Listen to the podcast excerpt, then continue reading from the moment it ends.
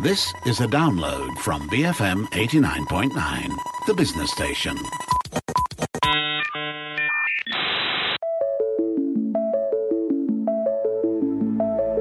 Welcome to a very special episode of MSP, because this would be the last time that we're airing MSP. We're going to go on a break during the Movement Control Order, but worry not, because you can actually still find MSP on whatever podcast platform that you have. We're doing podcast specials, in the coming weeks until the Movement Control Order has been lifted. So you will still get to hear Matt Armitage going through the stuff on how technology is impacting our daily lives. But on today's episode, cultural shifts and calamities, commerce and corporations. Yes, MSP is looking at the rise of Gen C and wondering how the circumstances of today will affect the consumers of tomorrow. Matt, what kind of cultural shift are we looking at with this virus? Hey, morning, Jeff. Commentators are already talking about there being a new baby boom in about 9 months' time. They're calling this new generation Gen C, obviously after the coronavirus. So it's hard to know exactly what the cultural impact of the virus is going to be. Actually, next week, the show won't be on the station itself, but we'll look a bit more at what the post-viral environment for that new generation is going to be. Not to mention what it's going to be for the rest of us. But, when you look at those really big differences in between the generations, the baby boomers had entirely different expectations from their parents' generation. It was the first real generation that experienced a youth culture. And my generation, the Xers, were really the first generation that never really grew up. We still play video games, we still skateboard, we wear sneakers, and for some reason we still think we're cool. Even though our hair is grey, the kids are grown, and we're on our way to becoming grandparents. So the millennials that came after, they were the first of the truly digital generations. So it's very likely that this virus will mark some kind of cultural divide, where the behavior and norms of the society that comes next may actually be very different. In the sense of less social contact? We've been looking at trends in Japan and Korea for a while now. Now, we've talked about this as the generation that deliberately isolates itself, that socializes almost exclusively online. And there have been plenty of scornful voices, crowing that these people should get outside and get a life. But for some of those isolated people, this will be proof of the negatives that actually come from person-to-person interaction. And the fact is, we're all suddenly being forced to adopt their lifestyle. So one of the most astonishing things about this lockdown so far is, for me at least, how many pairs of pajamas people have. Well, not everyone has a Cairo tube to sleep in like you. It's very useful being able to put my aging on pause at the end of every day. If only I could actually wake up a day younger every morning. But where were we? Oh, yeah, we were isolation. So splendid. The weird thing is, for all that we keep being told that we aren't social enough, suddenly we don't seem to be able to get enough of each other and actually stay at home. Suddenly all of those grumpy and usually old voices are actually the ones struggling to cope with this new reality. And why this could be such a generational shift is because we're not sure how much of what we're experiencing now is going to be permanent, or at the very least semi-permanent. In terms of social gatherings? Well, look at the raft of cancellations of festivals, sporting and other mass gathering events. We're not seeing last-minute cancellations and postponements just for the summer. We're seeing calendars being wiped for 6 months, 12 months, sometimes even longer. We're seeing those levels of uncertainty. We don't know if there will be successive waves or mutations of the virus. We don't know if social distancing and working from home will become the new normal. We do hope that there will be a vaccine and that scientists will know enough about coronavirus in general that they can engineer new vaccines that arise or mutate in weeks rather than months or years. But we don't actually know any of these things. There's a joke going around at the moment. Who was responsible for the digital transformation of your company? Was it A, your CEO, B, your CTO, C, a consultant, or D, coronavirus? And there is actually a lot of truth there. And that's where you see the cultural shift. Well, society on the other side of this could be very different. You know, people who are less trusting of social contact, especially with strangers in public places. I've lost count of the number of new virtual drinking games that have emerged over the last 2 to 3 weeks. Now, that might seem petty and small in the grand scheme of things, but it is a shift. And after this is over, will people revert to their old habits? Will they go out and meet friends in cafes, bars and clubs? Or will they start to order in and settle down for a night with their friends, you know, playing on House Party? Will companies want to run high-cost office buildings in prestige locations when they can shift the infrastructure costs onto their workers and make everyone work from home instead? Are MNCs in a better position technologically than SMEs? Well, that's actually a really difficult question, and it's one of the main reasons for today's show. You know, this is a time of unprecedented economic upheaval. Some economists are talking about effects that might be worse than the Great Depression of the 1930s. Others are talking about a V-shaped recession where there's a precipitous drop and a swift and rapid climb. Again, we don't know. Businesses and the people working for them are hurting. We know that for sure. Some MNCs, of course, are further along the digital workflow curve than others, just as some SMEs are. Certainly businesses that have the ability to are doing their best to incorporate things like cloud solutions, collaborative tools, and e-commerce platforms into their workflow. I was joking with some friends that I'm now juggling Zoom, Microsoft Teams, Hangouts, Skype, and good old WhatsApp for client updates and meetings because everybody's on a different platform. So we're really starting to test those limits of interoperability. Is this a good time for the tech sector? Well, we touched on this a little on last week's Geeks. You know, the last couple of years have seen a major backlash against tech. Some people have been calling it the techlash, but that just sounds like a smart dog collar to me. We've seen this tranche of scandals attached to tech companies. We've seen crises in corporate governance. We've seen misogynistic and elitist work cultures. We've seen a lot of data breaches and hacks, privacy concerns, and questionable employment practices. In other words, disruption. Yeah, my most hated word of 2019. At the start of the year, you know, we started to see the anti-disruption movement beginning to make headway. Laws in California and other states in the US that would extend employment rights to many gig and contract workers in this kind of tech and digital sector. We've seen plans to tighten data rules, give people more rights over access to their own data, as well as plans for windfall taxes on big tech and the big tech companies. So there is some reason to think that big tech could emerge from this crisis bigger and stronger than ever. Give us a top of your head example, Matt. Well, Apple launched new products last month, including major updates to its iPad Pro line. Now, this virus has turned most people's supply chains upside down.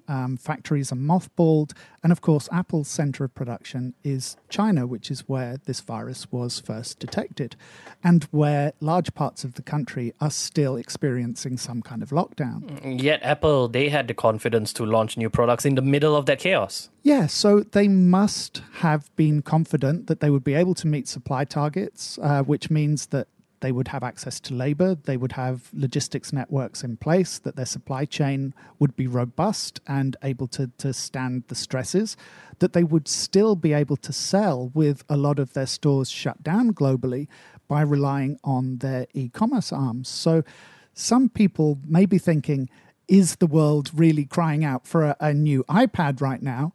But like we said, it's a demonstration of confidence that a company like Apple is confident in what will come after the coronavirus. You think we're seeing more assertion from the tech company? Well, look at the big ticket investments that China's tech companies have been pouring into things like virus development and control and mitigation technologies. So you can talk about state direction, but you know that's not the purpose of today's show. Those companies have been instrumental in China's virus response strategies. Again, we talked about them a lot on Geek Squawk last week. But one of the big priorities we've got right now is removing human beings from these infection zones. So in China, we've seen 5G robots as primary carers in field hospitals. We talked about these amazing UV-emitting robots from Denmark that can be sent in to sanitize hospital rooms, drones that can spray disinfectants in public areas and can also deliver medicine and food to people in quarantine, and even robots that can prepare food. So you're looking at it in terms of the people who weren't infected by having to do those jobs. Yeah, you know, we've heard about the pressures on frontline staff, not just the health workers, but ancillary workers like sanitation crews, food and retail delivery staff. We've also heard about shortages of PPE gear, personal protection equipment in many countries. So any technology we can use to reduce the risk to humans has got to be a good thing right now. Back to China, you know, companies like Tencent are putting their supercomputers to work on modeling virus scenarios and speeding up the development of a vaccine. There's also that command and control aspect. Yeah, you know, AI-controlled temperature monitoring and tracking systems in public places are often linked to facial recognition technology that can identify people wearing surgical masks, because we're seeing how important it is to check where people have gone and who they've interacted with. Singapore has systems that alert everyone if they may have come into contact with an infected person. So as crazy and bad as this situation is, for a huge chunk of the world's population, with governments that do have access to this kind of advanced technology, it is actually helping to mitigate the risk that this novel coronavirus is posing to us. When we come back, how the big tech companies are weathering the storm. We'll be right back. BFM 89.9. Burger, fries, Milo. BFM 89.9, the business station. Welcome back to MSP. Before the break, we were talking about the lasting cultural impact that COVID-19 might have on our societies. Matt, how are the big tech companies driving these changes forward? I mean, where do we even start? You know, we did a show a couple of years ago on Amazon and the force that it might become in the future. So the gains and losses are not spread equally throughout the tech world. But we are looking at changes in consumer behavior that may benefit the tech giants in the longer term. You know, in the same way that I mentioned the digital transformation joke about companies in the first half, you could actually start to say the same things about consumer behavior. In terms of e-commerce? You know, we've seen this growing schism between bricks and mortar retailers and online retailers for a few years already. And one of the main angles for digital commerce has actually been convenience. So, you know, that's fine. There are some things that people are happy to buy online and then they'll trust it to arrive. But there are other things that you actually want to go to the store and try before you buy. So, for example, I bought 2 pairs of jeans in an online sale just before the virus hit. So I have no idea when I'm actually going to be able to wear them. But normally I wouldn't buy like that. I'd go to the store and try them to see how they fit my beautiful curvaceous body. But these were cheap enough to be worth a punt. So online stores have to look at other methodologies to overcome the impracticalities of their model. So you see a lot of e-commerce sites offering easy returns. Some even offer monthly consignment services. Amazon and some of the big kind of clothing retailers online have been looking at virtual tools to allow you to use an avatar or even augmented reality to try on clothes from home. You know, anything to reduce that friction and make people, you know, more likely to hit that buy now button. Mm-hmm. And overnight is no longer about convenience. Yeah, exactly. Suddenly it's necessity. A lot of the bricks and mortar stores are closed, and the ones that are open, you know, we're sometimes afraid to visit. We're buying online, whether it's from big retailers or small retailers, because it's actually the only way to get things that we need right now. Which puts the giants like Amazon in a very powerful position. Well, yeah, because the company has such an enormous logistics presence that it's pretty much an essential service for many people. You know, we've seen the company increasing the areas it operates in over the last few years. It's added groceries to its inventory of just about anything anything you can imagine.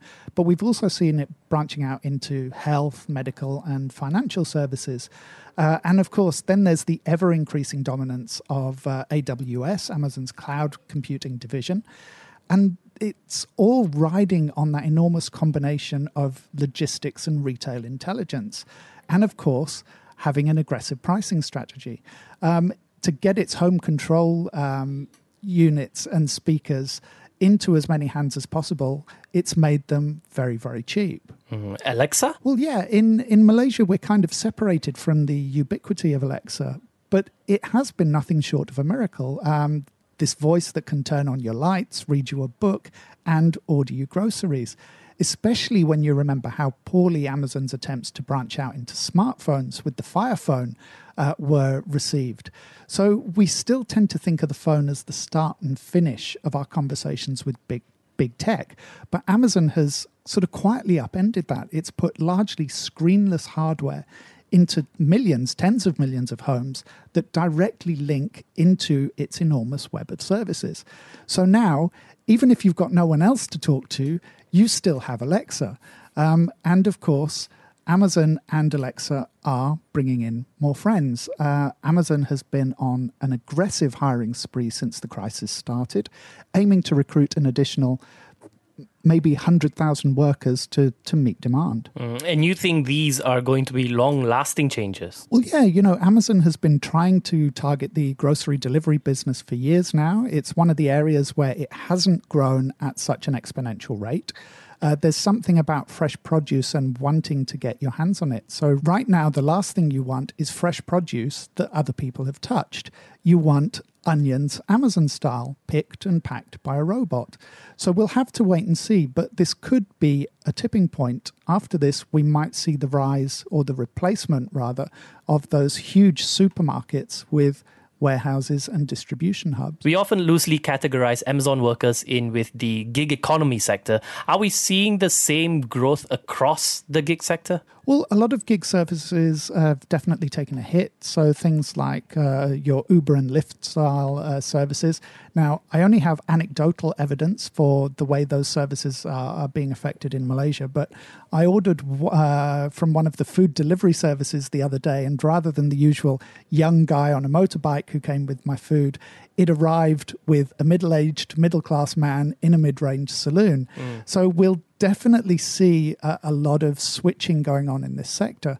And also a lot of workers, especially from the kind of part-time end of the retail and F&B markets, I think we're going to see those people entering the gig sector. You know, we mentioned briefly on Geeks last week, a company called Instacart in the US, which is a supermarket shopping service where the delivery rider goes and gets the groceries for you from the shelves and then delivers them to you. It's rapidly expanding operations across the US.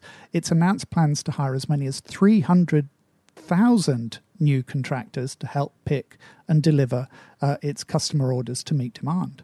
Which is what you were saying about gig workers suddenly becoming part of the essential service economy.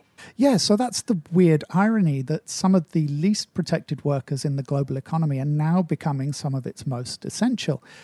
There were news reports this week of a walkout of staff at one of Amazon's New York warehouses following demands that the warehouse be decontaminated and workers receive more protective gear following some members of staff testing positive for COVID-19. So this is where those new protections we mentioned at the start of the show may actually be tested. A worker at the warehouse is claiming unfair dismissal after the walkout, and New York Mayor Bill de Blasio has pledged that the city's Human Rights Commission will actually look into the dismissal claims. Is it all good news for gig economy workers, Matt? Well, as one of the few sectors that's still moving, obviously it's under increased scrutiny right now. And the companies with gig workers have a vested interest in reducing churn. They need to keep workers safe. They need them to be able to pay their rent and their bills. In the longer term, we may see pressure to roll back some of the legislation that has come in to govern and protect workers in the sector. But, you know, I can see a lot of slash and burn ahead in other economic sectors as more traditional companies seek to emulate the low-cost employment strategies that big tech has managed to achieve. In what sense, though? Well, for starters, you know, we mentioned cloud computing and cloud solutions earlier. So a lot of companies still maintain their own IT independence. They maintain servers and local networks. That becomes a problem, especially in these work from home scenarios, because those tech support guys may not be allowed into the building to maintain that infrastructure. The last thing you want right now is a server glitch or an opportunist hack to take your inventory or supply systems offline. How would you even get it back without your staff breaking the law? So we're seeing a growth for services like AWS and data centers at Microsoft and Google. Well, that trend was already quite pronounced. I'm pretty sure we'll see it escalate, especially as companies become more dependent on other business tools and services that those big companies offer.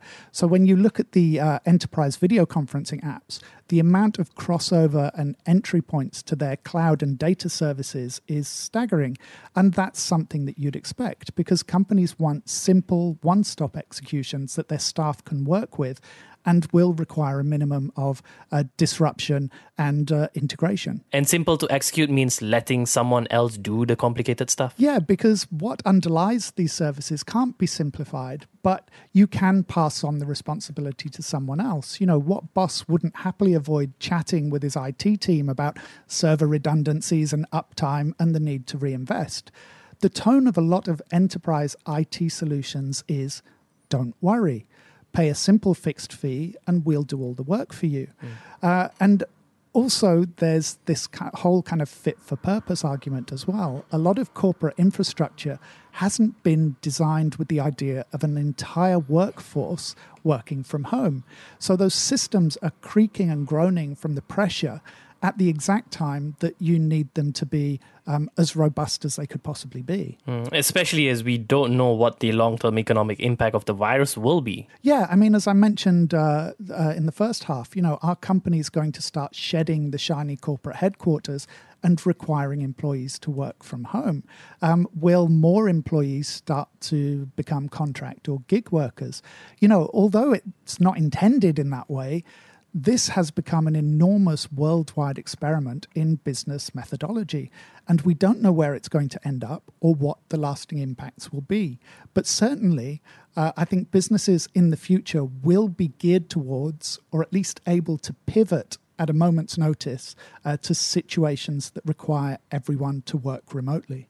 We haven't mentioned the social media component of the big tech. Well, that's because it's a bit of a mixed bag for them. You know, we don't have water cooler moments anymore. I guess, you know, sofa cushion is the new water cooler. They have this enormous captive audience, but advertisers are unsure whether or not to spend, because can anyone even buy their products and services right now? It does seem slightly odd to me, because now, for me, is the time that brands should be working with content creators. They should be trying to do something that's a little bit more meaningful and getting kind of real and authentic messages out to people. Saying that, it's still an enormous turnaround for the companies that were at the heart of the tech clash. Yeah, it's interesting, isn't it? You know, one of the relatively early things that the US government announced was that it was working with Google on virus information services. So that turned out to be not quite the way that Google understood it to be, but you can see how culturally important these companies are, despite our reservations. So the idea that someone was working with Google to fix or address this problem was actually very calming to people. And people are swallowing their previously apparent distaste for those same companies in order to share memes and videos on WhatsApp or stream their breakfast live on Instagram and, of course, watch old episodes of Tomorrow's World on Facebook. Well, that last one was just all you, wasn't it? Yeah, very much me. I guess what I'm trying to say is that, you know, a few months ago we were wondering whether we should be spending so much of our time on these services. Instead, circumstances have changed, and thank heavens we have those services to connect and entertain us. But this is still a reinforcement exercise, because those same companies are not going to want you to break those habits once this virus is brought under control. So it will be interesting to see what new features they roll out for both users and advertisers over the next few weeks. obviously to retain one and to entice the latter. Anyways, just a reminder, you can still catch up on MSP on whatever means of podcast platforms that you usually have. You can also, still get in touch with Matt as he goes through his, episodes of Tomorrow's World and gives you some updates on how he's coping up with that. We will be taking a short break for MSP on BFM until the Movement Control Order is over. This has been MSP. Will be on podcast after this. BFM 89.9. Thank you for listening to this podcast. To find more great interviews, go to bfm.my or find us on iTunes. BFM 89.9, the business station.